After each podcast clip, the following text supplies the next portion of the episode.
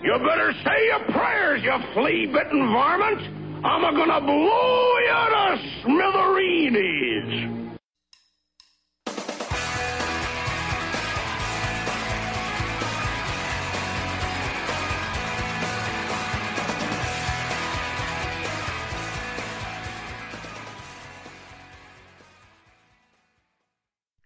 and welcome to Geek Salad, our supersized episode, episode three, form of an eagle. Shape of an icicle. My God, Zan had the worst power in- of the twins. Yes, yes, he did. Oh God. I'm Andy, And I'm Mike. and we're going to be talking for the next um, hour plus about Saturday morning cartoons. We got a lot to cover. a little bit of backstory on how we actually prepare this show for anybody who is an aspiring podcast maker like ourselves. It's behind the scenes with Mike and Andy. What we do is uh, I come up with our subject. We come up with about what about a week in advance. yeah, just to come up with some ideas, just to see what we want to do, and then try to come up with a bunch of things that we're going to talk about, break it down, have a good time. what I do is once we, we we've established that idea, I start writing out topics to talk about. Usually, and I'm just using a piece of dictation spiral pad here. Usually, I'll fill about one page, totally just one line, one page, good to go. I actually filled both columns of that page with nothing but Saturday morning cartoons. I'll tell you, those writing classes just pay off, Oh, man. The tell me about outlining and all that stuff, it just pays off. That college money was well spent. Ah, yes. Oh, Um, and the funny thing is, is, I left the list out, and I would go to the bathroom or go fix myself something to eat, and I come back and I'd see other notes on there like "Get Along Gang" or "Dungeons and Dragons."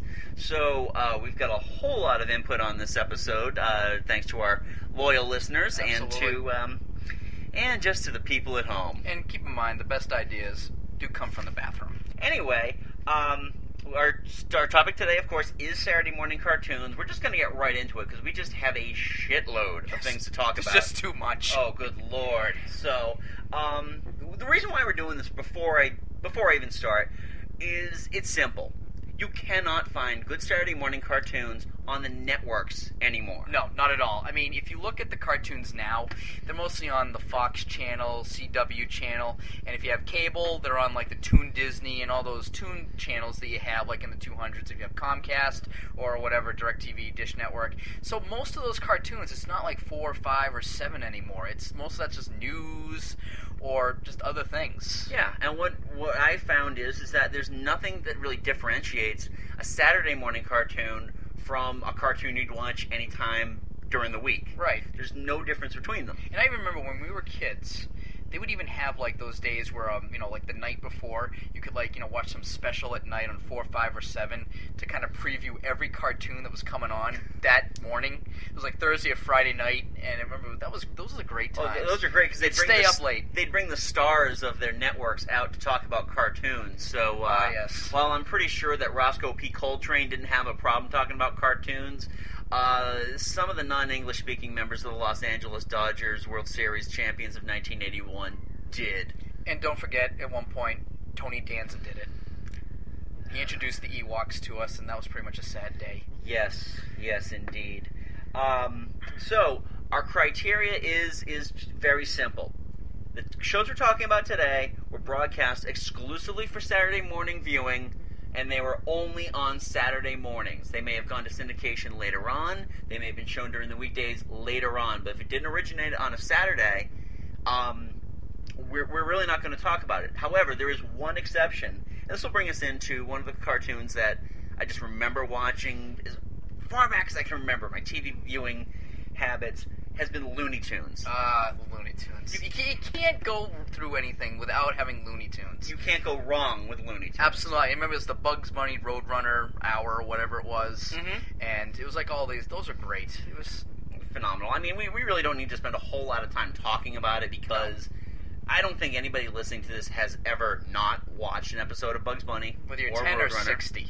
Absolutely. And uh, I, I did love the fact that they did a statistical check on this a few years ago that, for the most part, most people have learned opera thanks to Bugs Bunny and Elmer Fudd. That's great. And I teach music, and I've even used it in my classes from time to time. I even showed uh, in one of my classes the um, the Barber of Seville.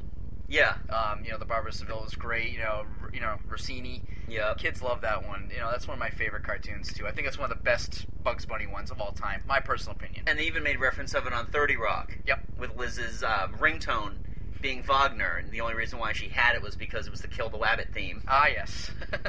So, uh, getting aside from Looney Tunes, uh, Mike, what were some of your favorite cartoons? Um, I don't know. I mean, I had p- too many to count. I mean, I think one of the definite ones that I liked was, you know, we had the Spider-Man and His Amazing Friends. oh, absolutely. That was a great cartoon. Um, that's where we actually was first interested, introduced to Firestar. yes, exactly. She was written exclusively for the cartoon. Right, and then of course Iceman, former X-Men, Mm-hmm. and you know, then of course you know they all met each other, and Spider-Man figured out who they were, and then that's how they formed each other. And they all lived together in one big apartment. Ah, yes, with Aunt May and what was the dog's name? oh, Miss Lion. Miss Lion. Yes. Yeah. And Stan Lee would introduce every episode, which, as much as I have all the gratitude in the world for, for, for Stan Lee and what he has done for comic bookdom, man, what a tool. I know. I know. you can't even.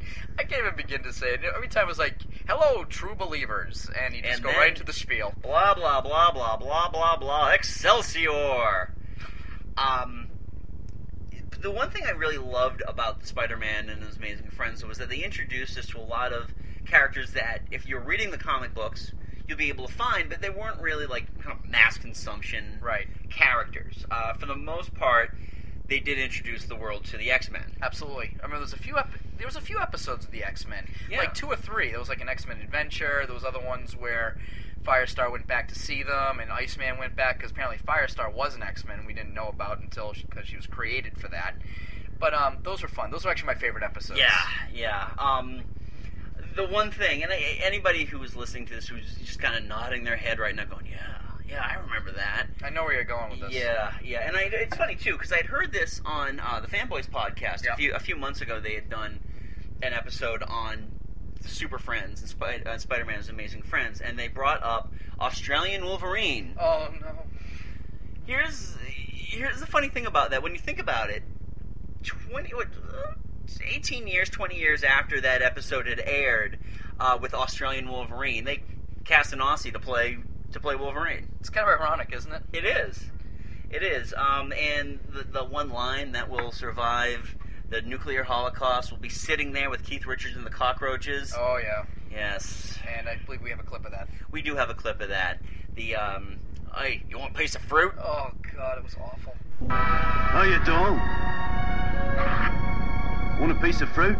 Yeah. And the funny thing was, later on, they were making that Pride of the X Men cartoon, and they still stuck with the Australian voice. Yeah, they had updated the costume at that point to the brown costume, which I think around '89 he had go- actually gone back to the yellow costume, Yeah.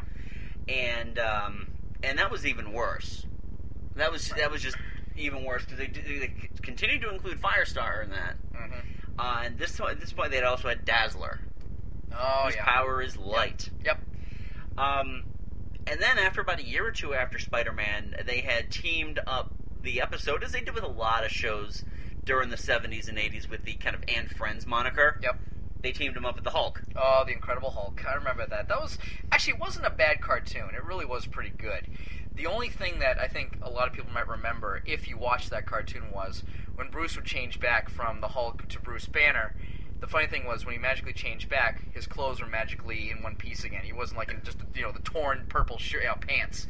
I Yeah. thought that was kind of weird. So I did find it funny though that even in 1982 he was wearing purple pants, which I know. usually results in an ass kicking. even in the '90 ones, he was wearing the purple pants. That's Hulk, that one. Hulk loves him some purple pants. Absolutely. Um, another one that I really loved was Pee Wee's Playhouse. That was a great show. I It was love one that of the show. few last shows that I watched on Saturday mornings Hmm. because by the time it'd come out, I was already in high school. I had a job, so I'd miss a lot of them. We tried to videotape as many as possible. Yep. Um, it- it's just amazing how well the show holds up because if you if you watch any of the old 1950s kind of comedy cavalcade shows, Yep. uh, geared towards kids, it was very similar to that. Yeah. it had a very distinct retro feel to it. I think what it was was too. It was it had like a simple message too, and actually there was some interac- interactive stuff. You could actually, you know, Pee Wee would actually show you things you could do at home, Right. and that's and that's what made it fun. I think the characters were really fun. You know, he interacted with all those funny characters. You know, everybody was either Cherry or Clocky or Terry. I think everybody had a Y at the end of their name. Right, and I also love the fact that it was really the first time I was watching a children's show that was winking to the adults. Yeah. there's there's this great bit where he's talking to Cowboy Curtis, who was played by Lawrence Fishburne. Ah, Larry Fishburne. Yes, exactly. Sorry, Morpheus. Yep. And uh, Cowboy Curtis had gotten a new pair of boots, and Pee Wee looks down on him and goes, "Wow, those are really big boots." And he, Cowboy Curtis looks at him and goes, "You know what they say about guys with big boots, right? Yep, Oh, no. big socks." Don't forget also, Phil Hartman was on that as Bill well. Hartman was on that. Yeah, Captain Carl. yeah. It was it was just a, it was a great show. Yeah. Um, it, it still has a following. Mm. Um, you know, and it's unfortunate that get killed after the whole Pee Wee whole Pee-wee jerking thing. off in a uh, in a Miami porno theater. I think that could have gone a few more years if that hadn't happened. E- I mean, because exactly. if you think about it, that was really kind of the peak of his whole career. That show really took him off. I mean, he had that other Pee Wee Herman show on HBO, and that was kind of like a take up, but more of an adult. It was an adult. It's version. actually what the the HBO show is actually what Pee Wee's Playhouse was based on, Right. And they had kind of dumbed it down a little bit more for kids. It was like basically the Pee Wee Herman show junior. Yeah, But it wasn't dumbed down too much. It was just enough that adults could still enjoy it, but yet the kids got it. exactly. And that's what was great about it. they wouldn't allow them to have the mirrored shoes. Yeah, yeah. What else? oh, what else do we have? Oh, Muppet Babies. Oh, I loved Muppet Babies. Muppet Babies were great. I love Muppet Babies. I remember uh, some of the great episodes they had when um, when they did like you know do like TV shows and things like that. The imagination parts are always the best parts. Yeah. I, I I did wonder why they felt the need to include a Skeeter character though. Oh, Scooter's sister. Scooter's sister, exactly. yeah. What was the It's- point of that? She's the fire star of that series. You know, she was written mean- specifically for the cartoon. Weren't there other characters that they could have probably put in there? I don't know if they could have put you know the eagle, you know Sam the eagle. But Oh, God. that would have been kind of funny. But I think it would have probably been over some of the kids' heads. Douchebag babies. But um, I remember later on when they had a couple seasons, they added some rabbit.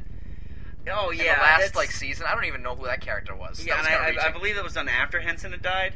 Oh, was it? I, I believe it was 'cause that Yeah. show ran forever. It was on for like what four or five years. Yeah. at least. Yeah. I might be wrong, but Yeah, I mean, it was the one thing I did. I, I do take issue with Muppet Babies was that they took what is inherently one of the coolest characters in Muppetdom, Animal, Animal was great. and really dumbed him down. yeah, He was just he was he was way too cute and cuddly, Mhm. and instead, I mean, he's he, he's the Muppet version of Keith Moon. oh, absolutely. Henson came out and admitted that, so to kind of turn him into just being the infant of the group. Yeah, but at the same time, it did fit the character because he was kind of the one that just basically spoke one word and answers. And I think for the kids' time, I think it fit. And the funny thing was, like, Howie Mandel did the voice of. I found out Howie Mandel did the voice of Animal. Yeah, yeah. Howie Mandel actually had a very lucrative career in Right. voiceover work before um, Deal or No Deal. Yep. quite obviously. Bobby's he had his World. own show. He had Bobby's World, which is based on a character from Yeah. his comic, his comic routine. He's grown a lot from his comic routine. yeah, so Well, he's hosting to Mm, a game point. show now. Yeah, but he's not as like what, what, what? Oh, look, look at this! I'm gonna blow up, you know, a big you know, thing on my head. But that's another story. that's a, that's another episode. So, Uh, anything else? uh, oh, there's another cartoon I loved, and it was called The Mighty Orbots. Okay, this is then. Now that's going to be a little bit after my time. Well, okay, yeah, my, yeah, it probably was because I'm a couple years younger than you, so I would still remember this one. And the Mighty Orbots were kind of like um, there were like five robots. Each robot had a personality. Like one was a big tough one. One could change shape. One was kind of the dummy that basically ate fo- ate metal. And there were two girls who were twins. And there was this one guy. His name was Rob. He was kind of like a scientist who created the Orbots. And he was like a dual identity, and he had this other little one. And what happened was the Orbots could connect and form one big robot. And I remember the show was actually pretty good, but the problem was, I guess apparently the people that created Voltron had a big problem with it, and it got canceled after like 12, 13 episodes or something like that. So it's pretty sad to see, but I remember watching that cartoon. It was pretty cool. The animation was good. That is really funny too, because I mean, shows about vehicles that turned into robots were pretty much a dime a dozen at that point. Yeah, but it, this one looked like, because it was like five robots that formed into one. Ah. And it looked, because they were all colorful, like the red one was the big guy in the middle. I mean, it didn't have like the Japanese five, but, you know, we had like, you know, the two guys, one is the leader, the other was the gritty, and all that stuff. But it still had that thing. It was too close, and I guess at the time people got upset. Right. They had the fat guy and the, Oh, of the course. token woman. Yep. but this one was only one guy, and he just you know piloted all the robots. Yeah. So Um, finally, on my list of stuff that we really loved, eh, this one, I mean, this goes without saying. We're comic book nerds, so we would have to say this, regardless of whether or not we actually like the show. Super Friends. Oh yeah, I mean, you you can't go wrong with it, in theory. right. I Well- mean, you got you got great guys. You get your Mhm. favorite superhero, Superman, Absolutely. Well, For two what? of my favorites were All in right. there. Green Lantern, but he didn't show up until later. much later. Yeah, But um, no, Superman was great. Then who else did we have? Batman. Batman. Uh, you had Robin, of course, because you know Yep. you need some kind of bait to uh, get kidnapped every episode. And basically, Casey Kasem had that high career of doing everybody's voiceover, so You you had had to have Wonder Casey Woman. Kasem. Yep. You had Wonder Woman. You had Aquaman, which I always I always find it funny that he made the final four. Yeah. on the on the original series because they're carved of legend, and you got Superman, you got Right. Batman, you got Wonder Woman, and you've got Aquaman. The only reason why I think they did that was because maybe when they had the old '60s cartoon, they had a kind. Maybe there was something there that they had to kind of keep him in there, even though he was lame. Maybe, maybe I, I, I don't think, I know. think it's more that when My they were theory. pi- when they were pitching the idea to the producers, um, they pretty much came up with this Aryan ideal Yeah. that everyone was just kind of like, "Wow, he's white like us. Exactly. Let's use him." and he's blonde. And um, the first set of sidekicks that the Super Friends had were Wendy and Marvin, Uh. and uh, Wonder Mutt. Yeah. Or Wonder, yeah, it was Wonder One Mutt. of mine. I think. yeah, I don't remember. Yeah. It's this just goes shows without a shadow of doubt that somebody in the Legion of Superheroes is a pedophile. Oh. There's no way that you have you, you have these superpowered beings carved of legend, as it were, and they're gonna let this schlumpy teenager And his who is- kind of hot girlfriend, I is think, or kinda sister, hot. or whatever it was. I don't Yeah. know if they were related or not. running around with bath towels, like, you- strapped to their strapped around their necks, running around trying to solve crimes. And the T-shirt with their letters on them. You know, Yep. Marvin had the M on his big shirt. You know, and it was awful. oh yeah, hey, Awful. come on over here, sit on Uncle Superman's lap.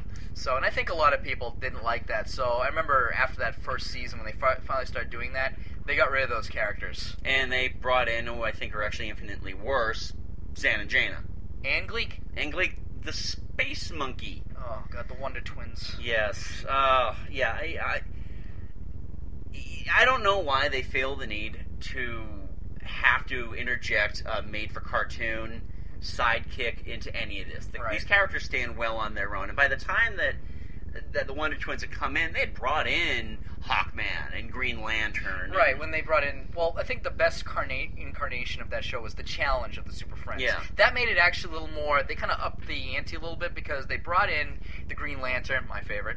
They brought in the Flash. Yep. They brought in Hawkman, and then they brought in the Legion of Doom. Now you have Lex Luthor, Gorilla Grodd, the Toyman, um, Bizarro, Yep. the Cheetah. I mean, they brought in like all their enemies, Sinestro, every single one of their bad guys. So it was like everybody had their legitimate arch villain. Well, they brought in Mr. Freeze too, which I, what I found funny about Mr. Freeze was every time he would have one of those mad plans to freeze the world, they'd show the Earth. Wait a minute, I don't think it was Mr. Freeze. If I'm thinking about it, it was Captain Cold. It was Captain Cold. And that was the Flash, one of Flash's right guys. Because So wait a minute, I'm going, wait a minute, he wasn't in that. Yeah. But yeah, every time he would have this mad thing to freeze the world, Captain Cold would freeze the world. They'd show a shot of the world, and then like icicles hanging off of the globe. Right, I mean, how are you going to pull that off? I uh, and by the way, the sad thing that I remembered, Captain Cold, this shows why we call ourselves Geek Salad. yes. Because I'm a geek. Yeah, the I fact admit that you it. corrected me, we could have just gone with Mr. Freeze. I think but I went uber geek there. You did. I'm sorry. You did. That's okay. Um, and allowed. Then, ar- around the dying throes of Super Friends, they decided that they wanted to get a little more PC. Just way too many white people Yep. in the um, the Justice League. So Oh, what do yes. they do? They give you four characters that, um, and this actually segues very nicely into our next segment. Were just oh so racist. Well, let's start with one of them. Let's start with the Apache Chief. Yes, Apache Chief. You stole his land and you, you made him big. and he even spoke like I mean he even spoke like you know a Native American Indian just with that you know you know him go over and he, me grow I mean it was bad moons ago, Superman, planet blow up.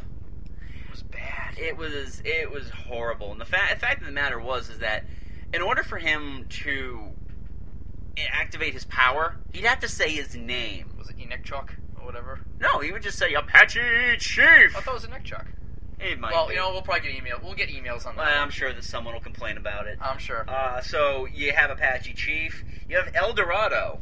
El Dorado, I remember him. He was the Mexican one, wasn't Yes, he? he was the Mexican, of course. Um, What was his power? Didn't he like? Couldn't he like teleport himself or he go yeah, it, invisible? it had nothing He- to do with being Mexican. I remember actually when they actually had the cartoon when they brought him in, they hardly showed him. I remember one time you'd see like the intro and they show him like you know doing his thing where he do his little cloak and disappeared. But I remember every episode I watched, I think he was in it twice, Um, if, if that. Like that's how much I really didn't care. Yeah, exactly. Um, and then you had the samurai. Ah, samurai. You gotta love the samurai because he was a Japanese guy Yep. with a sword. And the funny thing was, you know, he had the whirlwind power, and he was always kind of the smart one too, Yeah. because they always make it out that Asians are smarter than Americans. So every time he would do something, he was always the kind of the leader at the time. He or was would kind of always- always fixing the computers. he on, solved uh, the pro. and- He yeah. always solved the problems. And that leads us to Black Vulcan. I mean, seriously, what can we say about Black Vulcan that probably hasn't already been covered on Harvey Birdman, Attorney at Law? Um, basically, a costume looks like a bathing suit. Yeah, yeah. I mean, the, the guy that you have to feel bad for when you really think about it, who's the absolute loser in the DC universe, who could not be on that this Saturday morning cartoon show, was Black Lightning. Right. Well, because that's what you- that was the original character. Wasn't Black Vulcan kind of written for the cartoon or something? Yeah, he was. I mean, identical powers. Um, pretty much they both talk jive. And the other thing, too, is that they were both identified solely by their name. They are Black. Vulcan. You know, and- Exactly. I mean, I mean, you can't get any more stereotypical than that. I No, mean, you, you- can't. And you know, you get the jive talking and all that, and it wouldn't go through today. You know, No. that. Well, I mean, it none shouldn't. of these it should- characters would. Well, here's the thing: it shouldn't have gone through before that. No. seriously. I mean, there was one great thing, and this is a little off topic, but it has to do with Black uh, Black Lightning. Um, back in the early '90s, that when they killed Superman, Saturday Night Live did this really good funeral of Superman. Oh, I remember seeing that. That was pretty funny. and Sinbad, and probably one of the only funny things I think he's ever done, uh, played Black Black Lightning. That's right. No, it was, it was like who? Who? Yeah, I'm Black Lightning. Uh, me, me and Superman had a comic book back in the 70s. and at the end, they kicked him out of the funeral because he was like stuffing shrimp into his pockets and stuff.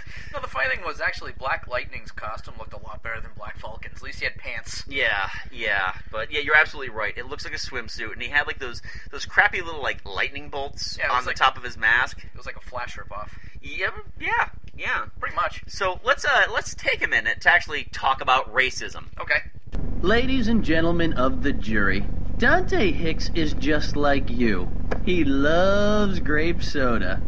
I have this book called The Big Book of Racism Oh, by you, were- you were showing that to me earlier. Yeah, the um, it's a it's a book by a comedy group called um, Ego Trip, Mm-hmm. and they have a section in that called "What I Learned About Non-Whites by Watching Saturday Morning Cartoons." Okay. and uh, the first thing they cover is the Chan Clan. Oh, I remember the Chan clan. Wasn't that Charlie Chan and a bunch of like little kids that worked for him or Yes, something? yes, he had his uh, number one son in the um, in the old movies, and they must figure that he must have more than one child because I, I, I guess the Chinese like to fuck. I guess. Charlie Chan gets around. So we had like seven kids, each one just a deteriorating, just stereotype of the Chinese. Oh. I mean, if you if you think back to uh, the movie Breakfast at Tiffany's and and um, Mickey Rooney Right. with like the big buck teeth and the crossed eyes and the the L's and the R's. you can't get any worse than that. Yeah, You yeah. really can't. There is a little piece of trivia from that though. Guess who played one of the daughters? Oh, Jodie Foster. Jodie Foster. Jodie Foster. Uh, Wow, that's that's pretty. I don't know what to say on that one actually. I, I Uh, you really know, all don't. I can say is I'd probably shoot Reagan too if uh, if if my idol had done something that horribly. true. That's true. Yeah. Um, another one that they covered were the, the Super Globetrotters. Oh, I remember the Super Globetrotters. It wasn't like didn't basically when they got to the superpowers. One of them pulled a basically a locker out of his afro because Yep. it was big enough to hide the thing. Mhm. They jump in, change, come out, and now they're the Super Globetrotters. And that what was cool about that was Curly Neal. His head became a basketball. Yeah. How cool is that? Well, the only thing cooler than that for for uh, Curly was that whenever they would drive anywhere, they, the, the bus driver was kind enough to drive slow enough that Curly could dribble a basketball out the window.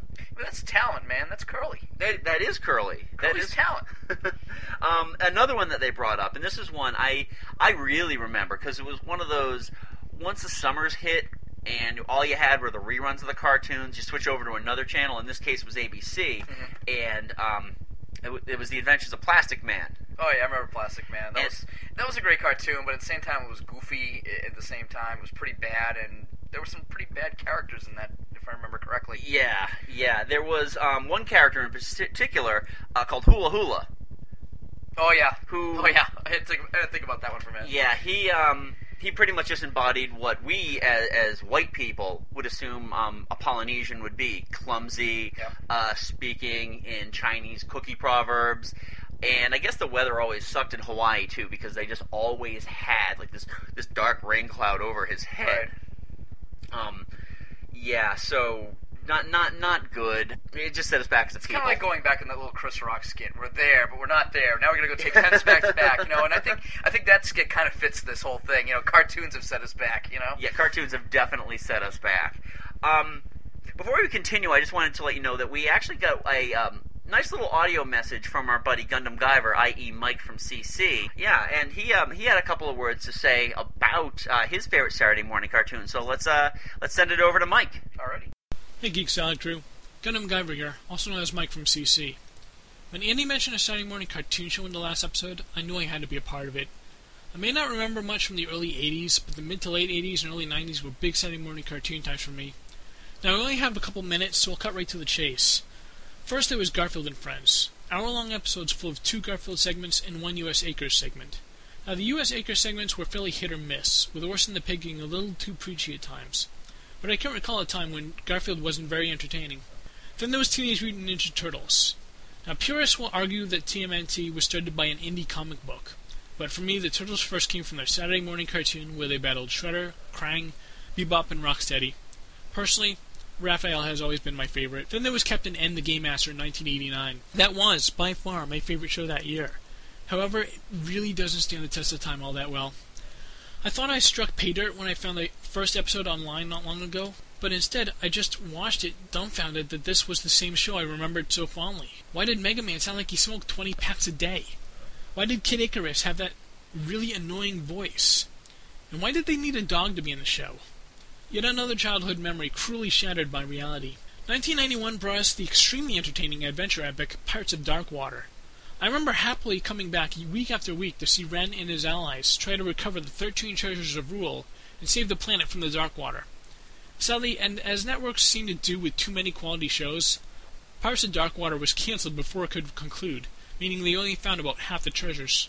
Finally, I come to a real gem and probably my favorite non-anime cartoon of the 90s, Darkwing Duck. Now, Disney came out with a bunch of cartoons from the mid 80s to the 90s that I remember fondly, such as Gummy Bears, DuckTales, and Chippendale Rescue Rangers. But for me, Darkwing p- surpasses them all. A wonderful little satire of masked crime fighters, I even found Launchpad to be more tolerable here than he was in DuckTales. Give me the terror that flaps in the night any, any day. Well, that's it for me, at least for now. Mike, Andy, back to you. Thanks a lot, Mike. That is just that, that's some good stuff. You Well, that covered a was lot great. of good stuff. I mean, I'm I'm a fan of the Turtles. Mm-hmm. Uh, realistically, all my my favorites kind of come from the old video game. Yep. Just based on who had the best weapons. So Donatello. Donatello or Leonardo. And if you lost Donatello, that was it. And that game was hard. If you ever had a chance, watch the Angry Video Game Nerd do that one. But I think the other thing was, speaking of video games, was uh, Captain N and the Game Master. oh. Now, did you ever watch that cartoon? Um, I watched it fleetingly because I was in college at the time and I didn't have cable in college. So whatever channels would come in, and every once in a while it would come in, but Right. I mean, it's just It's pretty bad. I mean, first off, the characters are nothing like the, the you know the counterparts. All right. And I think what uh, was it, Mike? Yeah, that's what he said. It pretty stuck. It was stuck. It was pretty close. I mean, first off, you got you know Mega Man who sounded like a chain smoker. yeah. um, basically you want to punt kick, you know, punt kick basically, you know, Kid Icarus to next year. Um, the other thing was, on Mother Brain pretty much sounded like, you know, She sounded you like know- Ursula the Sea Witch from Little Mermaid. Actually, I thought it was more like RG2 from Little Shop of Horrors, like you know, feed me, I'm the Mother Brain. You know, that's that's kind of how it sounded. But you know, it's like you know, Captain had a cool weapon, he had the zapper and the little thing on his belt, you know, the little controller and the paws and all that stuff, and that was kind of cool. But other than that, the cartoon was bad. I mean, the worst part was Simon Belmont. yeah. Let's go into Simon Belmont for a minute. Now, you, if you played the Castlevania games, you know, Simon Belmont was like, you know, in this, you know, what's like 16th, 17th century, early centuries, you know, he's a warrior, he wears armor, or like whatever. And in the comic, they basically give him the big ass chin, the yellow hair, the shit eating grin. But then he's wearing a bomber jacket, goggles, li- you know, like he's like a, like a, I don't know, like a bad pilot. He's like, I'm Simon Belmont. Little you know, teeth go ding. You know, it was pretty bad. You know, that was just was bad. And I think they brought Game Boy in for one point two, and and then That was then pretty was much it. mercifully killed. Thank God. anyway, um, we'd like all of you to take a cue from Mike and send us your own audio clips. Uh, we pretty much can almost guarantee that they will be played on the show, but I'm not going to guarantee. I'm not going to uh, edit it down for time consideration. Right. So send us your one or two. Uh, minute mp3 or wma file to our email address geeksalad at yahoo.com and just let us know who you are and we'll be happy to play that absolutely. all right. Um, earlier in the show, I had mentioned that I, I had started a list of all the stuff that we were going to cover. Right, we and kind of was a- broke it down in different categories. and it was it was a huge list, yeah. And uh, when I had come back, I'd seen some add-ons. Now these are add-ons that Autumn had put on there, Okay. and kind of had talked to a few other people, her sister, Mm-hmm. uh, some of her friends about what we, we should include on this list. okay. Um, I would be remiss actually if we didn't ta- take a minute to talk about the Smurfs. Okay, so are we basically going into uh, you know cartoons for the ladies? Cartoons for the ladies, exactly. All right, and um, I mean, the Smurfs. We actually said quite a bit about the Smurfs in our last podcast when we were talking about ColecoVision and Yep. the Smurf game and how the hell they managed to number in the hundreds when anything, a fly just flying by them, would, would Right. just kill them. yep. And I mean, the show itself, it wasn't a bad show. I actually made No. time for it in my schedule for about the first year or 2 Mm-hmm. Um, it's a cute little show. It, it shows us that communism works. Yep. um, and the- here's the funny thing, and this was always covered in in Toy Fair magazine, is Uh-huh. what Gargamel's end game was by Right. capturing the Smurfs. Did you want to eat them or something? He actually wanted to turn them into gold, Oh, okay. but I think that just because every villain at that time, their their main goal was to just eat whoever they were going to get. right. So why wouldn't Gargamel be any different? Yeah, yeah. Um, did you have a favorite Smurf? Did I have a favorite Smurf? Well, not really. Actually, you know, Hefty was always kind of cool. You know, Hefty was always the tough one. Effie was the one who got the tats. Absolutely. You know, he was he was the badass of the group. Yeah. You know, he just beat the shit out of you. Yeah. Um, What about you? Oh, that's that's an excellent question. I, I really don't know. Um, I love the fact that if if the censors had allowed it, essentially Papa Smurf w- would curse at these guys. Oh, absolutely. Just knowing that he is their intellectual just god well, I compared think to them. I think the best part where you would have cursed is the old, you know, are we there yet, Papa Smurf? Not far now. You'd be like, shut the fuck up. You know, I think that would have been just kind of classic right there. right. Um, least favorite Smurf? Least favorite. Uh, I don't know. Jokey was kind of annoying. Yeah, Jokey was kind of annoying. Um, I always hated Brainy. Yeah, Brainy was kind of annoying too. Because if, if I were any other Smurf in there, I, I would have put one of my apple-sized feet up his apple-sized pucker. you know, I was just thinking who Brainy reminded me of. It just hit me now.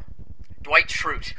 he was the Dwight Schrute of the Smurfs. I mean, it was Schrute Smurf. I don't know. Maybe we should call him that because he was always basically saying he was the best. He was intellectual, and you know, Papa Smurf always had to put him in his place. Yep. It yep. really is kind of like The Office. that was my only reference. Yeah, well, we can't talk about the Smurfs without talking about the Snorks, which Oh, yes. um, are really just a pale ripoff. The underwater retarded cousins. I like to call yeah, them. yeah. Um, realistically, it just I think that they had a little more of a bead that they were an an entire community. They were kind of embodying just a regular human culture versus you know Right. the communes of of the Smurfs. Right. But uh, I mean, realistically, I don't know what a Snork does. No, I mean, other than that, you know, those blowholes in the top. You know, you could think of some dirty things with those things. Well, yeah, which is funny too because they kind of like blow out air when they were excited. Right. Like, hoo-hoo. You know, I, I this is one of the reasons why I failed marine biology in college because I just I couldn't be bothered by learning about the uh, snorks mating habits. You actually learned about that? They actually had a class? No. Okay. Well, if it isn't the leader of the Wiener Patrol boning up on his nerd lesson. Um, a couple of other shows that were on the uh, list were um, the Get Along Gang and Shirt Tails. Didn't you confuse those? I did. Um, and, I, and here's my defense. Okay. They're both cartoons Yep. about a happy-go-lucky gang of animals Okay. who wear clothing. Okay, I can see that. Yeah, I mean, you had like you know the shirt tails. Basically, the thing about the shirt tails was that their shirts would say something. Like, I'm excited, or I'm happy, or they put a little heart if they fell in love. And then, of course, you had that one, you know, orangutan that was Bogey, a.k.a. Humphrey Bogart, so you'd always say sweetheart and all that stuff. And Yeah, because that's just what kids want on a Saturday morning during their sugar high is Yeah. a, a Humphrey Bogart impersonation. the thing is, though, how many kids back then would really known who Humphrey Bogart was? right. You know, I mean, we do, but then again, who, you know, what eight year old, seven year old, six year old would know? Well, the funny thing about the shirt tails also is that it's a, um, it, it's kind of picking up on a trend that uh, was was huge in and around the mid '80s, which was those T-shirts with words on them. Right. You know, you could have anything that you wanted printed up on that, and that was that was kind of like your mission statement. Right. Um, because I remember back in the old days, after I'd gone away from cartoons to listen to uh, to watch wrestling, Ole Anderson had that shirt. Damn, I am that good. Oh, God. He would have made an awesome shirt tail. He, he was hairy enough. Absolutely. And of course, he probably wouldn't have sold and jobbed or anything like that. He'd probably stay home. He was so freaking lazy to begin with. um, but the Get Along Gang was one I'm not hundred percent familiar with. I think we watched a few episodes um, when it was my sister's turn to watch something. I saw it once when I was a kid, and it was like one like movie or something like that, and then that was it. Then there was the series, but I never really watched it. Yeah, I mean, essentially the crux of the Get Along Gang it's a it's a bunch of kids who just are do-gooders. Yep. One's, and a, one's like a moose, the other one's like a fox, and they all dress up in clothes, like you said before. Yeah, I, I what I love is that all of these these kid shows that have animals as their protagonists s- always seem to mix up all these different types of animals that in the real world would destroy each other. Right. Um, I mean, I, I, seriously. uh, But that's why they're the get along gang. 'Cause Okay, they, they- all get along and they're happy, and see, they can throw away their ties. Who am I kidding? They just, you know, I will just show throw- the real get along. I gang. will. I will throw away my my instincts Yes, to play basketball with you, absolutely. and I will let you shoot first. Because I'm a happy and we get along. Okay. Another one that actually kind of mixed into that vein, and from what I remember, is actually a pretty solid show. Was the Wuzzles? I never saw the Wuzzles. so- All right, that was um, it was kind of around the end for Yeah. me. Um, I, I remember that they really were kind of tongue in cheek with a lot of their humor. Right. Uh, they had a narrator who was very. They didn't resort to puns, Right. Which is something I just, I just can't fucking stand about anything geared towards children is the need for puns. Well, the thing is, a lot of- again, it's over the kids' heads. I mean, unless you're trying to get maybe the parents to watch, it's over the heads. but I mean they would they would do a lot of just kind of like not like bad um, stand up comedy, Right. You know that that's it, that's what the narration was. It was just the, these punchlines that you know as an adult I wouldn't find funny at all, but Right. you know as a kid th- they actually are pretty funny. Uh, they're pretty clever. I do remember one they were they were putting on a play Okay. and it the de- dress rehearsal went like it, it just disastrously. Okay. And the narrator says, "Well, they always say that a bad dress rehearsal means a good performance, and uh, you know what that means? This show's going to be a blockbuster." Oh God. Yeah, it was cute at the Yeah. time. Um, there was one that just we, we have to cover as well, just due to popular demand. It's not one that I watched, Okay. uh, but I ate a whole hell of a lot of them. Were gummy bears? Ah, yes, gummy. I used to, I watched Gummy Bears. I did watch Gummy Bears a lot, and um, I used to love that cartoon actually as a kid. You know, it was kind of cool. I mean, they were cute, and you had the two kids that you know discovered who they were because they were secret and all that stuff, and and of course they had the old gummy juice. Yeah, where if they if the gummy bears drank it, they bounced. But if a human drank it, all of a sudden they become Superman and have strength for about a minute. Ah. So every time it's funny, the kid would drink it. All of a sudden, okay, I'm gonna lift something. Oh no, I lost my power. You know, it was always at the most inopportune time.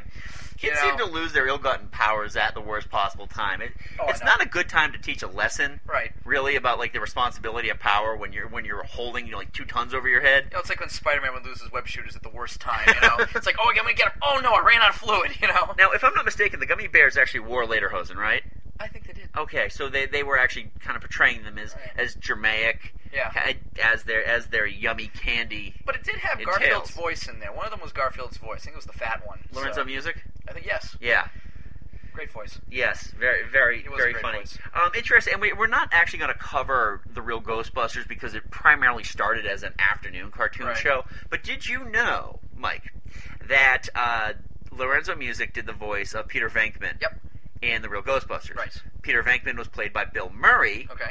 uh, in the movie, who then went on to do the voice of Garfield originated by Lorenzo Music in those horrible Garfield movies. Man, that's almost six degrees. Yeah. You got Kevin Bacon in there? It, no, it's it's full circle, my friend. Okay. It is just full. That does work, though. It is, Circle. it is kind of funny how that worked out. Yeah. Um, the last one on on our uh, list for the ladies is, and this is a, sur- this one surprises me. Okay. That um, that Autumn actually wrote this down on there was Dungeons and Dragons. Really? Yeah. I would think that more of a guy's cartoon because of all the action and everything. And that's that. I mean, think about it. That was you know teenage you know teenage guys basically sitting in their basement rolling a dice, you know, and one kid being the dungeon master, and sometimes it'd be a dick. That would absolutely be true if it weren't for the fact that this Dungeons and Dragons had almost nothing to do with Dungeons and Dragons that we played. Right, because you got like all these. There were kids in a roller coaster. All of a sudden, got magic sent to the magical realm of Yep. Dungeons and Dragons. No weapons, no swords, at least. Well, one did have a weapon. One one of the kids had a like a like electric bow. oh yeah, That was okay. so that kind of counts. That's effective. But you know, the funny thing was, um, I remember there was actually a few voices in there. I believe Willie Ames was one of the voices. I also believe that Adam Rich. So we got two of the Eight Is Enough gang, Uh huh. and Donnie Most Wow. was the voice of the kid with the shield, the wimpy kid with the shield. Really? Yep. That's interesting. And all of them would eventually reunite on Celebrity Fit Club. I have to admit, I did find the girl that had the uh, the bow kind of hot. Okay. You know. That's that's fine. I mean, You know, it's funny. You think it's, isn't that kind of inappropriate for a girl to be wearing something like that? You know, like basically a fur bikini. well, yeah, but I mean, how many how many boys kind of became men looking at uh, Chitara Yeah, on it's like, it's like- Thundercats? yeah, of course, it's like you know, Butter's going, "Hey, what's happening down there?" um, but the one thing, and I think this is why it endears so well to the ladies, is Uni, the Oh. unicorn. Stupid unicorn. Yeah. Uni was just, he, he's what I call a dino buddy. He's Right. not there to propel the story at all. He's just there to sell merchandise and get into trouble. And you have to have that one annoying animal sidekick. Yeah. Every cartoon at that time did have some kind of annoying cartoon sidekick like that. yeah I remember trust even- me, we will get into that in a Oh little yeah, bit. and I remember even like the Flash Gordon cartoon they had back in the '70s, the second season. All of a sudden, they had this little dragon, compa- you know, companion that was like the comic relief. It just killed that whole show. Trust me, we're getting into our uh, our shit list in a few minutes, and Oh, boy. that we are going to cover that. Um, so anyway, let's let's talk about that shit Set the list. shit list. First of all, um, there is one on this list. It, I have to put it on there because it wasn't very good. Okay. But I, I watched it religiously as a child, and that was uh, the Baseball Bunch. Johnny Bench, Yes, Johnny Bench. the great Johnny Bench. Because Pete Rose was apparently busy doing anything else. Johnny Bench proved without a shadow of a doubt that nobody should hire Johnny Bench to host anything. This This he is was just kind of dull.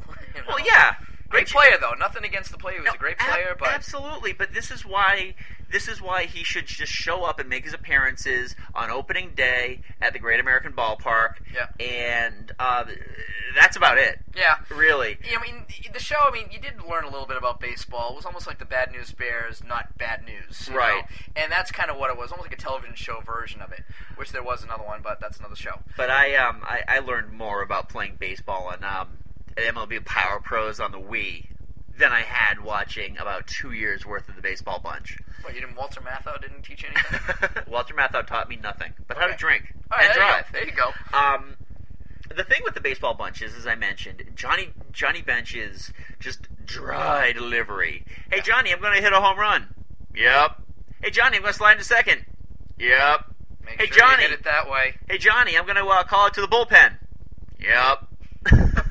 Yeah, it was a pretty dull show. But again, like I said, if you're a kid and you like sports, it was perfect. you know, Right. at the time, you had the baseball chicken, You, oh yes, you did have the San, the San San Diego, Diego chicken. I mean, what more can you ask for? And who else was in the show? Oh, you had Tommy Lasorda as the baseball genie. Didn't he always kind of interrupt at the worst times or something like that? He always interrupted. It was like, oh, it's the baseball genie coming in again. Yep. What do you have to say to us today, baseball genie? And Or the wizard or whatever he was. I mean, it's, it's pretty apparent at a very early age that with Tommy Lasorda's agreement to do that show, essentially they would let him take a shot after each take, and then usually ran with either the ninth or tenth take. Because he is pretty well in the bag by the time they actually wheeled his sorry ass out to uh, to give advice about how to play baseball. He also says Vita Vita Vegemin, and then we're really screwed. but there is one thing about the San Diego Chicken I have to ask. Okay. They, he is the mascot of the San Diego Padres. right. How does that make the chicken your mascot? That's a good one. I don't even know. Uh, I If have an- no answer for that one, if actually. anybody knows, please let me know. I can mean I can understand um, stuff like uh, like like like the pirates got that parrot. The pirates Right. have that parrot. Okay. Um, you know, Wally, the green monster, Yeah. makes sense because Because he's we have the green from monster, the green with monster. the seats, but um, yeah, I don't know either. Doesn't make Yeah, any sense. yeah. But hey, I don't even know either. I didn't really care. yeah. I was there to watch baseball. Yeah, Another one that was on around the same time uh, was the Fantastic Four. All right, now there were many incarnations of the Fantastic Four, and I have a feeling you're mentioning the really horrible one from the '70s. Yes, let me let me shed a little backlight on um, on the story of the Fantastic Four cartoon series. Essentially, uh, the producers were worried that the show was going to take off, which isn't a bad thing, Right. But that it would become so popular that kids would want to emulate their favorite characters. So they would, in essence, be setting themselves on fire by watching uh, the Human Torch. Oh, see, I thought they were going to glue rocks to their bodies. That's what I thought you were talking about. But okay, I'm wrong. Yeah, no, they're gonna set themselves on fire just to uh, to show their love for the show. Um, Richard so Pryor. they replaced um, they replaced the Human Torch with Herbie. Oh, the stupid little robot. Yeah. Yep, I remember that. Yeah, y- y- you can't tell me that that that Star Wars had nothing to do to influence that. Probably not. All right, kids love robots. Put one out there. Yep. So essentially, you've got Herbie, who is nothing more than a wisecracking dino buddy. And he does nothing. Yeah, he, he really adds nothing to the thing. He might compute something, but that was about it. He But- had nothing. Well, you can't to get offer. chicks like uh, the Human Torch can. No. You can't make pithy comments like the Human Torch can. He's a bad role model, actually. a He went to horrible the role flames. It was model. everything else. And and the rest of the cast essentially fills out the stereotypes of how we how we see the Fantastic Four being. Right.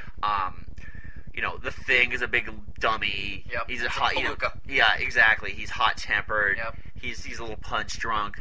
Uh, Sue is just a ditch. Uh, t- ditch. Sorry, ditz. Yeah. I mean, well, she just basically answers, "Okay, whatever you say, Reed." Yep, Uh, and and Reed is just a sanctimonious douchebag. Now the funny thing is, you go back to the flame thing for me. I mean, there was the '60s version of the Fantastic Four, and that did have the Human Torch. You tell me that one kid lit himself on fire? Was there ever a controversy on that? I don't mean, believe any kid actually set No, themselves on neither do fire.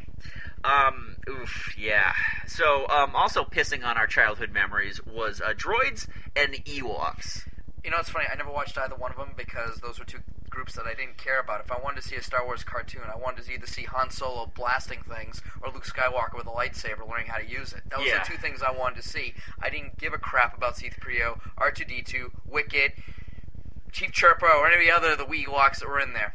Well, and that was the thing with the Ewoks that I didn't quite understand is that they tried to establish this uh, hierarchy, Right. which which kind of makes sense, but I never for once got any inkling in Return of the Jedi that that Chief Chirpa was ancient. Yeah. Um, but what they also had done is, you know, they took the cutest, most recognizable central Ewok, which was Wicket, gave him his own show. And magically spoke English. He, he did magically speak English, and he had a girlfriend, Really? Princess Nisa. Well, unless it's a cute name. Yeah, and she was written specifically for the cartoon, Right. to, you know, to, to get the girls wa- to watch the sci-fi, Absolutely. which i- it's just it's amazing because it's just it's it's just a terrible show. But the funny thing is, I think it was actually on for like two years or something. That It- the Ewoks one actually did well. The Droids one didn't do well at all, but the Ewok one lasted about two years. And you would think that the, the droids would do well because it's robots. They can get into a whole bunch of different adventures. I can remember one thing though. I remember like every year you'd always you know introduce the new cartoons or whatever, and I remember one year it was Tony Danza introducing the cartoons, and that was the year the Ewoks came out, and the theme song was like "We are the E E E E Ewoks," and they kept doing that, and of course Tony Danza goes, "And now it's time for the E E E E Ewoks," and I'm like, My name is Tony. And I think that was the first time as a kid I just kind of went, "Are you kidding me?" Yeah, That's yeah. probably the first time I swore. um, moving on, there was an annoying trend in like the early '80s to let us just to remind us how awesome the '50s were. Okay. And what they would do is they, they managed a, a hiring coup and hired Wolfman Jack to kind of be the the voice of the ABC Saturday morning from between like I think 1979 to 1983. Right. Um, because he just totally emulates the 50s. Right. Uh, which is amazing because I really think that a producer there thought that once the moon became full, he could only be killed by silver bullets. Oh jeez. But what they would do is they um, they would have Wolfman Jack introduce the shows, and one of the centerpieces at the time was Happy Days as a cartoon. oh, I remember that. That was pretty bad. That was horrible. Um, Uh, it had Fonzie Yep. and Richie and uh, Ralph Mouth and just I think the retarded dog sidekick. Right. And they had like this classic convertible which whisked them through time. So I think at the time Gary Marshall thought he was a genius, so he took all his great shows and tried to put them in cartoon form, and that was just one of them. Yeah, and it just it has disastrous results. I Yep. mean, it's it's no surprise to me that um, terminology from Happy Days is kind of signified when something just goes so horribly wrong on television. Right. And um, that nothing could state more horribly wrong than the Laverne and Shirley show Oh, that was even worse. which took them out of Mil- Milwaukee. Yep. Uh, took them away from the brewery. And this, keep in Wait mind, a minute. this is whoa, whoa, whoa. Keep, keep- no beer? no beer. Oh, forget it. Come on. Keep in mind, this is before Gary Marshall had the bright idea of moving the live action Laverne and Shirley out to Hollywood. Uh, so they had left the brewery to join the army, and their drill sergeant was a pig. He's like a two foot tall pig in an army outfit, Oh, and he yeah. was voiced by Ron Palillo. Again? Oh, Yeah. Palillo. Oh, God. Yeah, Horseshack fame. Horseshack? Yeah, uh, it, it was just another just abysmal idea because they just get into unfunny predicaments, Right. and usually they have to do something before the the their their authority figure, which is three times shorter than them, Right. gets angry.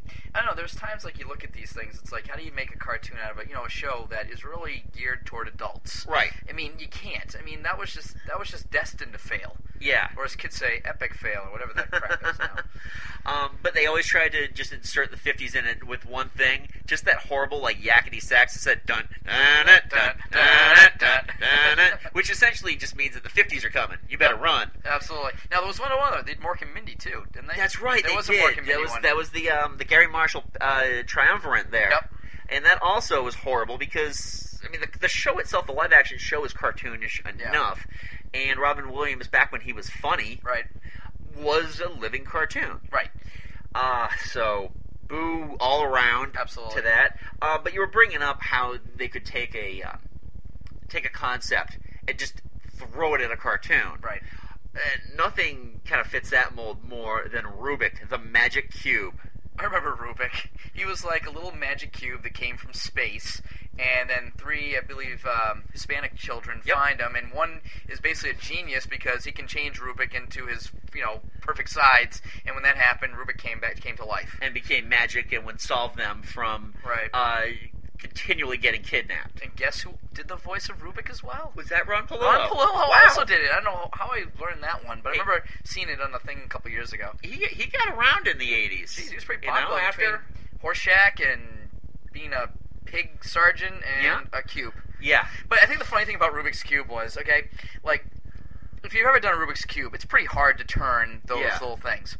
And I love the fact that if Rubik fell down a set of stairs or fell out of a car and hit, like, a bump, magically, all of a sudden, he was, like, totally messed up. Yeah. Not just, like, one little section. We're talking everything. And, of course, one of the kids was ma- so good, he could put him back to place in, like, a minute. So the kid must have been a genius. I don't know. I mean, he wasn't that smart if they kept getting kidnapped every week That's by the true. same guy. Right.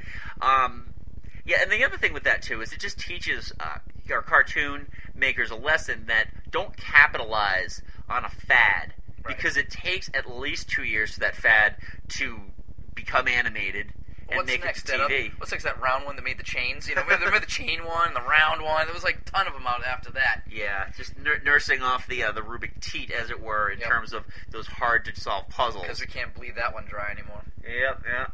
Um, another one, and this really, I think this was this uh, may have been what turned me off of cartoons, which is ironic because what it turned me to was Saturday morning pro wrestling, Okay. and that was Hulk and, Hulk Hogan's Rockin' Wrestling. Uh, yes, Hulk Hogan's Rock and Wrestling. That If you- was pretty bad. Yeah. If you That's all I'm want to gonna say. if you want to talk about um, how you shouldn't make a cartoon, and I was saying earlier about Rubik, don't make it out of a fad. Right. Don't make it out of a a- an entertainment property that just changes on a dime from week to week. Right. Because by the time they finally got the first episode aired, uh, most of them had either been fired or quit. or change sides, like went from good to bad. I remember Right. at that one point, it was after maybe like maybe tw- ten episodes, Andre the Giant joined Bobby Heenan and became a heel, you know, and tore the shirt off of Hulk Hogan. Yeah. And I believe Roddy Piper was doing his Piper's Pit and liked Hulk Hogan. And he So turned it- face. It was kind of a whole change around at that time for those of us who watched wrestling Right. in the eighties. Wendy Richter had already been fired. Yep. And she showed up because she was supposed to be like the female version of Hulk Hogan. I think Moolah went through her first retirement at that point too. you know, first of like what twenty retires. Yeah. I know. It was just it was bad all around. And the Yep. one thing that I really hated about it because I mean, you and I have had conversations about this before. Yep. I was never a Hulk Hogan fan, even as a kid. See, I'll admit I was, but I was a kid. I mean, I was, you know, I liked looking up to somebody. Yeah, he was- I he was a Superman. I look at him now, you know, you see him for what he is. But uh, as a kid, I loved Hulk Hogan. You looked at him, you know, he was the type of guy. He was a hero to you. You know, you saw the bad guy, you came in, he beat him. I mean, you felt good about yourself. He did, you know, he did training, the prayers, eating your vitamins. I mean, those were things that kids really did think about. Right. But you know, like I said, it's it's one of those things where you know, not everybody. You know, you look at him now, and it's like, why would you like him? You know. Right. I mean, he never took that belt off either. No. And they they didn't have the balls to draw him balding.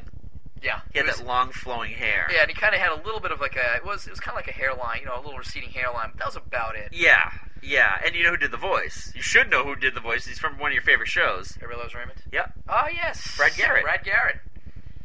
So yeah. And, um, oh well, how about okay? Who did Junkyard Dog? oh, uh, he was on The Fresh Prince of Bel Air. It was it was, uh, James Avery. James Avery. also the voice of War Machine and Iron Man. Oh, the cartoon Christ. in the nineties. Yeah, yeah. Got around.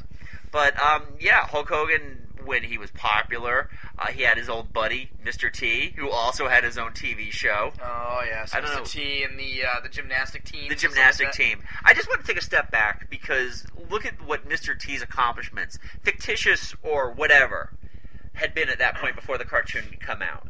Um, he had defeated Rocky Balboa. Okay, so it was Clubber. Yeah, it was Clubber Lang. He at was the Clever time. Lang, beating the holy hell out of out of Rocky Balboa.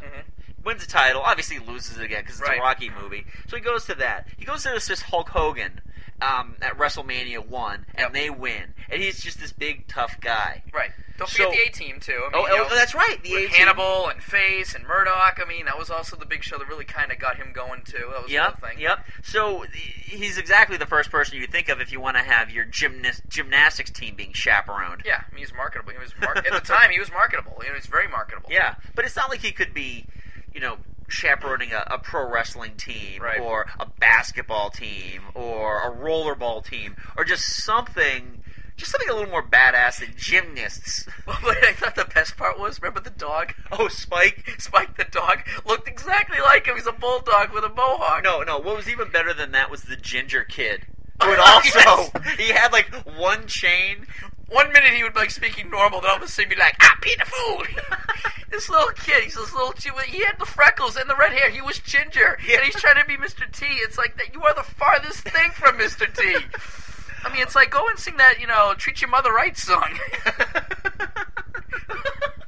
When, you know what All I am right. happy though is that um, when they gave John Rambo his own cartoon though, oh, They didn't- Rambo and the Force of Freedom. they didn't give him a kid sidekick. No. Thank God, because that kid would have been like short round. Oh, that God. kid would have been Vietnamese, and it would have just Oh, absolutely. hurt in so many ways. It, it's just one of those classic things. Don't take an R-rated movie and turn it into a G-rated adventure And you, fest. you can't do it with Rambo. And the funny thing about the cartoon Rambo was he actually sounded intelligent. It wasn't like, "Hey, I'm gonna kill you. You know, he wasn't talking like that. He was like, hi, I'm Rambo. You know, he's like, he had this, like, I'm going, okay, Rambo's not that articulate. Yeah. If you ever seen the first Rambo when he's, you know, spouting off the Troutman, you know how unarticulate he was at the time. yeah, th- this isn't the same Rambo who did "Stop or My Mom Will Shoot." No. a smart man would have Or Tango, and avoided that Cash, one. or Tango and Cash. um, I don't know if you remember this one because this really kind of came in early on for me. Uh, was the Godzilla cartoon? Oh yeah, there- there was a bunch of people on a boat, and they could like, like Godzilla was like their friend, and they can like control him. If Yeah. they hit a little button, all of a sudden he popped out of the water. Yep. What, what, it wasn't so bad to have Godzilla, even though Godzilla was apparently friend to children, which we all know is Gamera's job. Absolutely. Um, but Godzuki, his son, Oh, the stupid little again. It's the stupid little sidekick. it's the stupid sidekick who gets into trouble or gets kidnapped. Um, uh, and I- I don't quite remember the name that the Japanese had given him. I sure as shit no, it wasn't Godzuki. Right. And it's just one of those corny little things to get kids to watch it. Right. It was pretty bad. Right. Now, the other thing we forgot to mention, going back to Rambo, a minute, another action star that also had his own cartoon, and that was Chuck Norris. Chuck Norris had his own cartoon. The Karate Commandos. Oof. I mean, you couldn't get any better than the Karate Commandos. And he even had, you know, the blonde hair and the stash. Didn't have the beard, though, just the stash. just just the stash. Because that's. Well, Chuck Norris is a badass. That's all Right. he needs. He You- doesn't need anything else. you are aware that Chuck Norris doesn't read, right? He just stares down the book until it gives him the information that he needs. Absolutely. Then he, then he kicks your ass. that's all he needs to do, though. Oh, you know what show kicked my ass in terms of stupidity? Okay. Turbo Teen. Oh. Most of the shows that we've been talking about so far have had some kind of tie-in or some kind of Premise. We're trying to sell Something. something else other than the cartoon. Right. Uh, obviously, Hulk Hogan's trying to sell the WWF. Um, you know, baseball bunch is just trying Mm-hmm. to Right. s- sell as much skull as humanly possible. Well, Mr. T trying to sell himself as well. I mean, as a product, and he's you know he's a role trying to be a role model too. So He had a cereal, by the way, that was Yep, based off T's, that card. Yep. Yep. It was in Pee Wee's Play, uh, Pee Wee's Big Adventure. I Peter the Fool who don't Eat eat my the cereal. um, but Turbo Teen, especially when it came out, because it came out in the mid '80s, Right. after um, Congress had legislated that. Yeah, it was okay if you could make a cartoon that was doing nothing more than selling your product to a kid. well, set the premise for a second, okay? It's this kid that drives into some science lab, okay, if I remember correctly, and all of a sudden he gets zapped with a laser. Him and the car mold into one being. This kid never read Marvel comics, did he? Absolutely not. now the funny thing is, all of a sudden, you know, his, his hands become tires, his feet become tires. All of a sudden, his ass becomes the trunk. But the creepy part was, and all of a sudden, his face would stretch out into the hood, and magically, he is now a Trans Am. Yeah. Unless they're trying to sell Trans Ams at the time, maybe that was the case. But again, dumb premise, dumb wrong, cartoon. wrong audience, and an adult would just look at that, and call it for the bullshit that it is. Pretty much. There is something funny though. If you ever watch Robot Chicken, they had a parody of uh, Turbo Teen. Oh, get the crap beat out of him. or Where something. he, what happened was he had accidentally turned into the car, Yeah. and then these these these ge- these people come running out of a sorority house, just uh, having sex in his back seat, and then like Oh, another group no. of people having sex in his back seat Oh, so then they leave and like these guys come and they steal all the tires and the seats and everything another group of guys just beat the crap out of it with, Oh. with, with like tire irons and then this other guy is just totally shit-faced gets in the car crashes it into a tree wanders off they tow the car away and then he's crushed into a cube and at the last time before they finally just drop the final stamp on him he turns back into the kid oh no. Oh, that- and those stains don't wash out pretty easy. I'm, I'm gonna have to try to find that so I can post it on our MySpace page because be that funny. is that is hysterical. I think we should try to find that definitely. Yeah. Um, do you have any feelings about Richie Rich? I liked it. I mean, it wasn't a bad cartoon. I mean, at the time, he was funny, but you know, he's a kid that had all this money, and basically, money was never an object. Yep. And of course, Dollar had the dollar signs on his, you know, He was tattooed on him, pretty which much is tattooed. animal cruelty. Well, actually, not so much because sometimes it would fall off, oh yeah. and he had to pick them up and put them back on. So I think they were just maybe dec maybe like decals or something. I don't know. Yeah. But they were pretty must have been pretty cheap. But his um, his butler Cadbury. Cadbury. would I love always Cadbury. show up at the opportune moment. If and this is a word to any international criminal who's trying to to, to make off with the rich fortune. Don't fuck with Cadbury.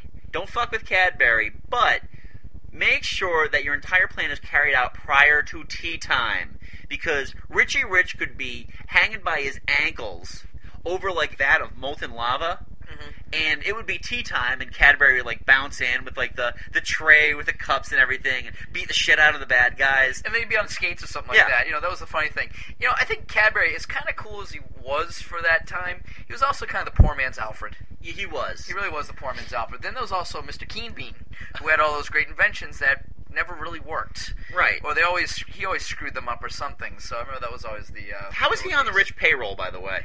I don't know. I think mean, that kind of incompetence would. Unless that was maybe that was part of the Richie Rich industry. Maybe he was an inventor for the industry, and that's how they got all their money. I don't know. I think he had pictures of Mr. Rich and Dollar. Another one um, that I remember pretty well, and this, this one kind of came early on for me, Mm-hmm. was that live action slash cartoon version of Sh- uh, Shazam. Okay, well, I mean, there was two. Remember, there was actually the live action version where once he, well, he'd see the cartoon versions. Then there was actually a full cartoon one that Yeah. we were seeing. We had him, Mary Marvel, and um, Captain Marvel Jr. there. Yeah, and they all rode around in a van. Right, but I remember the live action one was he had this, some guy who was like his mentor, and they rode around like a, like a Winnebago that had the little you know thunderbolt in the front. But the funny thing was, they had two actors playing Shazam later on, and the funny thing about him is they were kind of ugly. Yeah. I mean, you think of a superhero as a good looking guy, and I remember the second guy that played Shazam was like he looked like he was fifty. He's like, hey, how you doing? You know, what I mean, the kid that played Billy Batson was a better looking kid. I mean, you know, all of a sudden it's like this old guy with you know they had like like a like a dishcloth for a, you know for a. Uh, that was yeah. I remember the cape. Yeah, we were talking about the cape. Yeah, we earlier. were talking about the cape earlier. That I always thought that Shazam's uh, cape looked like a bounty paper towel. It really does. It's like the quicker picker upper. It, It's, it's not a full length cape. No. so he can't sit on it. It can't get pulled out. kind of like went back down like halfway down the back. Yeah, And it, you know, funny thing is, it wasn't like attached. Like Superman's was attached to the back of his head, the back of his like you know, not his head, but his back of his um his costume. But his was just kind of just around his neck. Yeah. And it would get like caught in the front. You have to kind of twirl it back around. Hold on a second. You know. I thought that was always kind of funny. oh, it's terrible. Um, Those filmation stuff, I think, the live action filmation stuff, I think. it was just it was a step above like Sid and Marty Croft, Right. In terms of of the actual quality and the lack of needing to be high in order to enjoy it. Yeah. You didn't have to be as high to watch Shazam as you would say Right. HR Puff and stuff. Right. Um, th- here's one, and we, we kind of alluded to this last week as well. Was the Saturday Supercade? Oh, that was the one with all the basically video games of our time. It was Pac-Man, it was Donkey Kong, it was Cubert, and it was Pitfall Harry. Mm-hmm. Yep. And I think Frogger was added in there later. At some point, and yeah, Donkey around Kong- the, and Donkey Kong around the Jr. end, So those were, it was a bunch of cartoons, basically the big cartoon names of the time. right? Um, Pac-Man was kind of centered around like a honeymooners type thing. He, Right. you know, he had like the little pork pie hat, Yep. and Mrs. Pac-Man were there, and it was just kind of creepy. And the dog and the cat chomps and like sourpuss or something. Yeah. Like that. Well, the, the thing that always fu- I found funny about that too were the villains were not really the ghosts. No. The ghosts were kind of henchmen. Yeah. Uh, I don't even remember what the guy's name yeah. No, was. but He they was worked just for he was this- like a guy in a big like you know like you like a, like a head and you just had like the the big robe. he was a big tall guy who had like his his his mouth was covered, but I imagine that he looked a little bit like the uh, like the keyboard player from Night Ranger. oh yeah. Look that one up if you don't know what I'm talking about. Um, and he just would get foiled miserably all the Yep. time. But it was one of those things where they didn't have enough imagination to come up with another villain. So every week, same thing. Right, just another thing. The funny thing about it was, I think, like, if I remember correctly, Pac-Man was like the security guard of the power pellets trees, and they were trying to steal the power pellet trees, and they always, you know, let me eat one, I'm gonna eat you. Yep. Um, now the thing I loved about Donkey Kong, uh, you know, I made I made this no secret that Donkey Kong is probably my favorite game of all time. Yep. Is that they always had to find like some kind of instance where uh, barrels would come into play. Right. And that Donkey Kong would actually have to throw the barrels at Mario. Yep. Just like Aquaman, like every time the Super Friends had to find a, a mission that Aquaman could do, Oh yeah. they, it would always have to be, well, uh, we can't really solve this crime unless we're five feet away from water. So, Aquaman, you're useless. and that's how Donkey Kong worked. The Right. one I never really quite understood was Cubert because Cubert was set in a high school. Yeah, they were and wearing, like, Cubert was leather like jackets. a leather jacket. Yeah, with a big Q on it, of yeah, course. and I think he rode, you know, the little discs that used to fly up to Yeah. get away from Coily. Those are kind of like his little, like his like skateboard or something like that. Oh. So yeah, it was pretty bad. terrible, Pretty bad. terrible. Any cartoon revolving around um, people that are way too mature Right. or way too old to be in high school, Right. J- just avoid them. If you know that premise that it takes place in a high school, avoid the hell out of it. Yes. Uh, Hero High. Yep. Hero which High. was again a part live action, Yeah. Mm-hmm. part cartoon. They teamed it with Shazam at some point. Just you know, hey, we're superheroes and we're in high school. It wasn't even like uh, Hero High, Right. Or not Hero High. Um, Yeah, not Galaxy High. what was the one with Tim Allen? No, not Tim Allen. That was Zoom. That was awful. Yes, that was awful. Um, oh, so, Sky Carousel. High. Sky High. Sky High. Sky High, because they were learning how to use Right. their powers, and they really didn't get a good chance to learn how to use their powers Right. in uh, in Hero High. They just went on adventures Yeah. with their already developed powers that were never explained to how they got them. Right. It's kind of like Galaxy High too, which is basically two human kids or exchange students in this, you know, inter- international, like interspace high school, and they were like, you know, in with aliens and stuff. Same idea. Um, now you had mentioned one when we were putting the show together called Jason: A Star Command. oh yeah, it was that and Space Academy. They were both one of their filmation live action serials. I was like, chapter one, you know, whatever. And I remember two of the actors, a couple actors I actually me- remember. Space Academy actually had Jonathan Harris, the great Jonathan Harris. Yes. who also a member of you know Doctor Smith of Lost in Space fame. Anyone with even the faintest understanding of galactic phenomena can see that this planet is girdled by some sinister and unquestionably fatal contamination. who basically had a bunch of you know young kids are all space recruits or whatever. She was like the commander. But then Jason Star Command was like in like a sequel to that. It was like a different premise, same galaxy but different premise. And what he was, he was like this you know hero, like kind of like Han Solo. It was kind of like a Han Solo ripoff. He was this little robot helper. And Sid ha- is it Sid Haig was that Yeah. his name? He was the villain. okay, he was bald. He's the villain. Had this big eye patch thing. And the commander in that one was James Scotty Doohan. Wow. And, Eh, you know, and it's it's pretty bad. He was the commander of the one. They had another guy who was all dressed in blue. I have it on DVD somewhere. I should let you borrow it. It's, it's I remember watching it as a child, and I watch it now, and I'm going, this was pretty bad. Yeah. Uh, speaking of pretty bad, Sport Billy. Sport and Billy. Sport Lily. Wasn't Sport Billy the uh, kid from like Olympus, some like Special Olympics he- planet? The planet of Olympus. and he got the magical bag of a, of basically, you know, he was like the Casey Jones from like Teenage Mutant Ninja Turtles. yeah, he'd have like this magic satchel with ha- which had whatever piece of equipment he would need to be a good sport. Right. and there was a witch that was kind of like the bad sport, teaching Yep. kids how to cheat. And um, I, it was, I, I was reading a review on uh, Toonpedia about it, and they were really just questioning why does she need to go to Earth to teach people how to be bad sports? Can't she just do that on her own planet? Well, the only thing I can think of is not to overanalyze this because it's Sport Billy, but maybe it's because that you know there are a lot of bad sports, and she wanted to manipulate that. Right. Why do I care? Okay, Right. moving This, on. this was during the eight- this was during the early early '80s though, before Right. we realized that half of the Pittsburgh Pirates were on cocaine and yeah, And and you know, the funny thing about that was they always had those little lessons at the end. Anything filmation always had that little today's episode we learned about this, you know, and that was always the funny thing. yeah. Um, now here's one, and I, I guarantee you will not know what this one that I'm talking about. I can't find this anywhere. I can't find it on IMDb. I can't find it on YouTube. I can't find it anywhere. Uh, th- I watched this um, my freshman year of college, and I'm pretty sure that it was more like a regional show. I was I was down in North Carolina, so uh, it, I think it was definitely a regionally produced show. It was called Chip and Pepper. Chip and Pepper. Chip and Pepper. I don't know that one. Yeah, with good reason. That ranks right there with like the Uncle Floyd show, and that was like an offshoot. That it was was, on Saturdays. yeah, and I think they kind of had it as that. There was like Yeah. that that um, that peanut gallery of kids Same that were idea. were sitting in in a circle, Yeah. and um, their host was this guy who had an infatuation with bathrobes. So you already know where I'm going with this. This this show's just gonna blow. It's already creepy. Well, first off, kids around a guy in a bathrobe, that's already kind of creepy. Yeah. Um, the, the major premise of the show is that uh, there are these two surfing cartoon bulldogs, and they're in fact cartoons. They, they don't make any secret of that. They are cartoons from another dimension. And they're stuck in our dimension where they're no longer cartoon bulldogs, but two kind of dopey surfer dudes. And this was about this was 1991, so it's about three or four years after the whole kind of surfer dude thing had gone out of style Right. and it was just it, it- this show is just dog shit. No pun intended. They would kind of teach kids songs and games, and they would do this goofy dance, which kind of looked like they were doing the mashed potato, except they had been drinking uh, Paps for about an hour beforehand. But every show, they would get a chance to go through their own little vortex and become um, these really poorly animated cartoon bulldogs and all they would do is they'd make horrible jokes. They'd surf through. I, I am not making this up. All right, Andy, I want you to describe to the listeners the look on my face right now. Um, Mike looks like De Niro right now.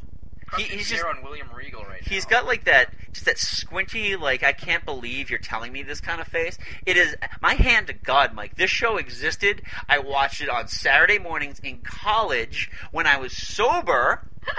um, if if you don't believe me, I'm gonna That have would drive you to drink, though. I- if you don't believe me, I'm gonna have to hook you up with my uh, my friend Erica If you on find MySpace. one, I want to see it. I Oh, want to yeah. see it just to see how bad Yeah. this is. If I- anybody else has it, let us know. We'd like to see this. my, my, my friend Erica, who I went to college with, she would watch the show also Okay. uh, because uh, we had a friend whose boyfriend looked like Chip and or Pepper, and he would do the dance Oh, and he would God. do all this, and he was just oh dumber than a sack of rocks. He was just awful. Oh. But yeah, I, I guarantee anybody, please email me if you can find a YouTube clip of Chip and Pepper and send it to geeksalad at yahoo.com. I will post it on the MySpace page. I will sing your praises on the podcast, please find me this. That's pretty bad. Or if you see any other cartoon clips of anything we else we talked about that we can't find, you want to show us just for fun, or you looked it up just to give us your thoughts, definitely give it to us. Feel you know? free. Absolutely. Feel free. Please make a comment about that. Um, so that about wraps it up for our Saturday morning cartoon uh, show.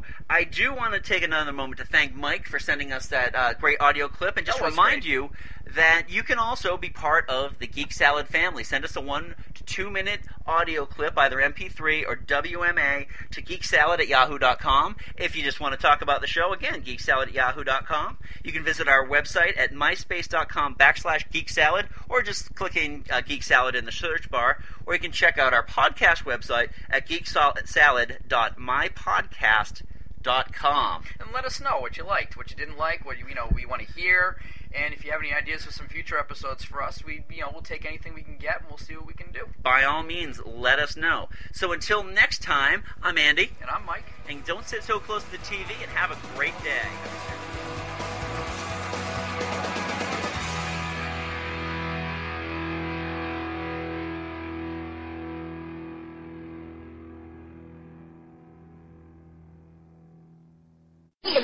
That's all, folks.